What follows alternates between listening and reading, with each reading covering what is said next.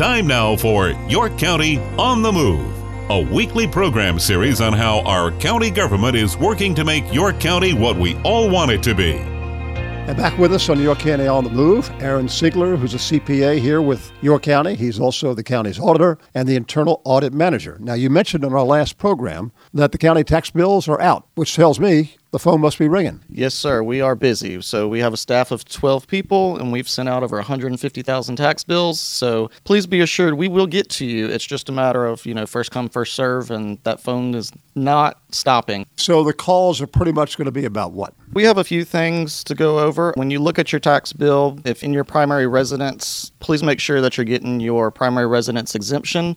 That's going to be through the assessor's office, and that lets you be exempt from school operation taxes.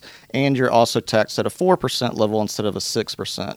Also, if you're 65 years or older and have been in the state for a year or longer, please call the auditor's office and make sure that you are signed up for the homestead exemption. And that's a state run program to help you out on your tax bill as well.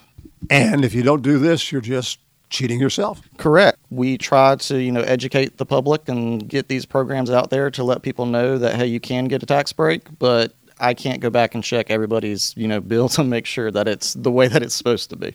Yeah, you are the final determinant as to what should be, and you need to call the auditor's office if there's a question. Correct. So taxes are one of those things that unfortunately everybody has to deal with, but willing to work with anyone and everyone and you know let them know exactly where their money's going and all those sorts of things and we'll get it we'll get it right. Aaron Siegler, thank you so much. Oh, you're very welcome. To hear a replay of shows, go online to WRHI.com. York County on the Move, a weekly program series on the county government's effort to meet the challenges of a rapidly growing population.